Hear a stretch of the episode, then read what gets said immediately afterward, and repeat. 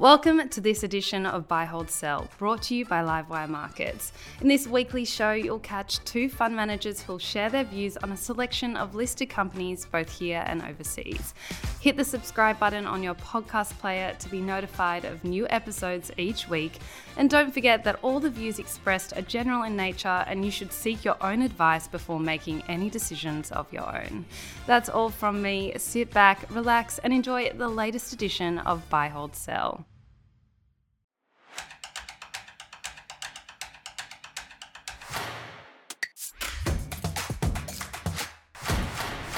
Hey, how you doing? And welcome to Livewire's Buy Hold Sell. I'm Ally Selby, and today we're going to be taking a look at five low PE stocks with top-notch management teams.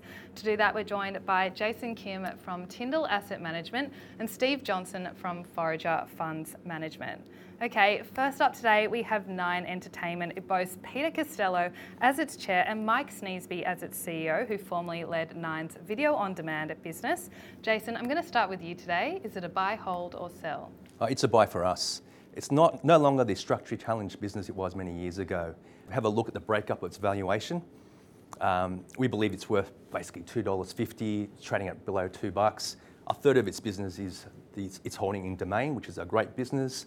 Um, you, you, add in um, Stan, it's a growing business, uh, quite profitable. You get to half of its value there already.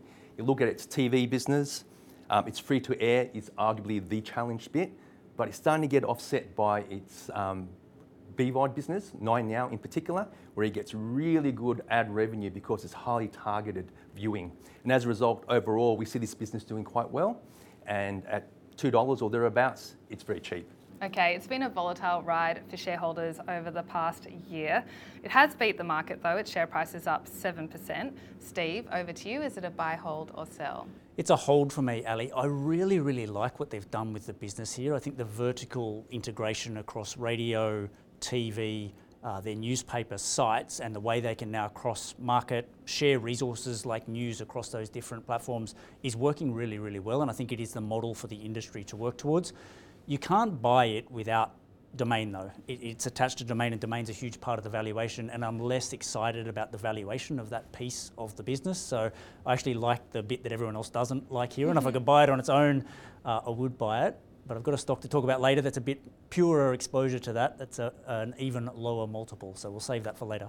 Okay, we will get to that later. But next up, we have Nick Scali. It was founded in 1962 by Nick Scali himself and is now run by his son Anthony Scali. Steve, staying with you, is it a buy, hold, or sell? It's a hold for me, Ally. We have this stock on our watch list, and it's quite clear that we've missed two very good opportunities to buy it in the past couple of years. Maybe too greedy is the answer to that. I love the management team, I love the business. I still think that there is a lot of margin retraction to come here for Nick Scali. It probably should go back to pre COVID sorts of levels of margins, and I think there's there's just a little bit too much optimism still in the price for me now, but I want to own it. Okay, retail has definitely been on the nose this year, but since hitting a low in June, Nick Scali's share price has rebounded a whopping 41%. Jason, over to you. Is it a buy, hold, or sell? It's a hold for us as well. Uh, it's a great business, great management team. They made a great acquisition not that long ago, but you have to go against the cycle to, to do well, and it's going to be very tough. Um, and the other thing that holds us back as well, besides the cycle for the consumer, is that it would appear they might be looking to make offshore acquisitions, and, and that's tough. But given the quality of the business, it's a hold. Okay, last up today we have Sky City Entertainment. It's about to lose its CEO amid greater regulatory scrutiny. Why does Sky City deserve a place on this list, and is it a buy, hold, or sell? It's a buy. And that's a great question, Ally. Uh, Sky City has had a lot of challenges over the last several years, most of it beyond their control. The management team has done a great job over the last few years. So if we look at what's held it back, it's been a combination of light rail infrastructure that's been built around its key casino in Auckland. It's had the International Convention Centre, it was a building go on fire. Um, we had COVID, uh, and more recently had regulatory scrutiny, which arguably is partially their fault at least, but certainly the whole casino industry has faced that. But we look at it right now, it's trading at 10 times earnings. And we look ahead, a new hotel will be popping up, um, the International Convention Centre will be opening up as well. It's currently trading um, getting an EBITDA not too far away from pre-COVID. With those two new things coming on board, you can see that EBITDA growing tremendously. And once we get over this regulatory uncertainty, it should be at least a market multiple stock. So we see significant upside from here. Mm, it's definitely been a painful month for shareholders after announcing that its New Zealand license could be suspended. Its, its valuation lost around $390 million in value. Over to you, Steve. Is it a buy, hold, or sell? It is a hold for me, Ally. Uh, we've we've owned stocks in this space. We owned Crown before it got taken over. We owned Star. We actually owned Sky City out of COVID as well.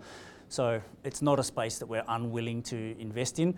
Those other two experiences for us, though, have me thinking that there probably is bad news to come out of this review. There will be real financial uh, consequences for Sky City. What I like about it is it's got less competitive threats than those Australian casinos have. You know, you've got two right next to each other here in Sydney now. They, they don't have that problem.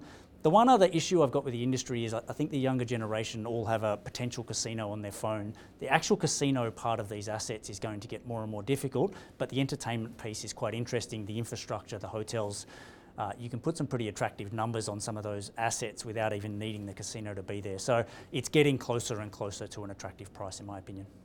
Okay, we asked our guest to bring along a low PE stock with an impressive management team. Steve, what did you bring for us? Seven West Media, and this will be a controversial one. This stock is trading at less than three times earnings. Uh, you have a management team, I think, that is doing a very good job of navigating a very difficult environment. Some of those themes we talked about earlier are playing out at Seven West as well. They actually have market leadership in free to air TV. There is a lot of eyeballs moving to BVOD. And what's interesting about that is, is that they can target you much more uh, personally with the BVOD advertising than they can with free-to-air TV. We think you'll get multiples of dollars per eyeball in that world than you get in the free-to-air one, but it's going to shrink. Our assumption here is this business is going to shrink. We need a really good management team to allocate the capital well here and to not waste it on other things because they are, they are in charge of a shrinking business. But at three times earnings, I think you've got a management team that's going to do well for you over time. Okay, over to you, Jason. What's your low P stock with an awesome management team and why? Uh, QBE Insurance, um, it's trading at below 10 times earnings. Uh, the current CEO, uh, Andrew Horton, has a great track record at Beazley, where he worked before. You know, at the, at the moment right now, we're seeing insurance premium rates going up at more than double digits for quite some time and will continue to do so. Uh, we're seeing interest rates more elevated. For a long time, the market thought that interest rates would be around zero forever. Clearly not. And where we are right now is probably the more normal number going forward. So a combination of higher premium rates, higher interest rates get more investment income, and we may see, fingers crossed, normalisation in claims as we head towards an El Nino, which arguably is actually more favourable for insurers. So given all that, we see significant upside for QBE. It's currently around $15 a share. This time next year, it could be well above 20. Well, that's all we have time for today. I hope you enjoyed that episode of Buy, Hold, Sell as much as I did. If you did, why not give it a like? Remember to subscribe to our YouTube channel. We're adding so much great content just like this every single week. Thanks for listening to Buy, Hold, Sell, brought to you by Livewire Markets, Australia's number one source of expert investment analysis and insights. Register for free online at livewiremarkets.com and you'll discover more exclusive investing articles, videos, and podcasts.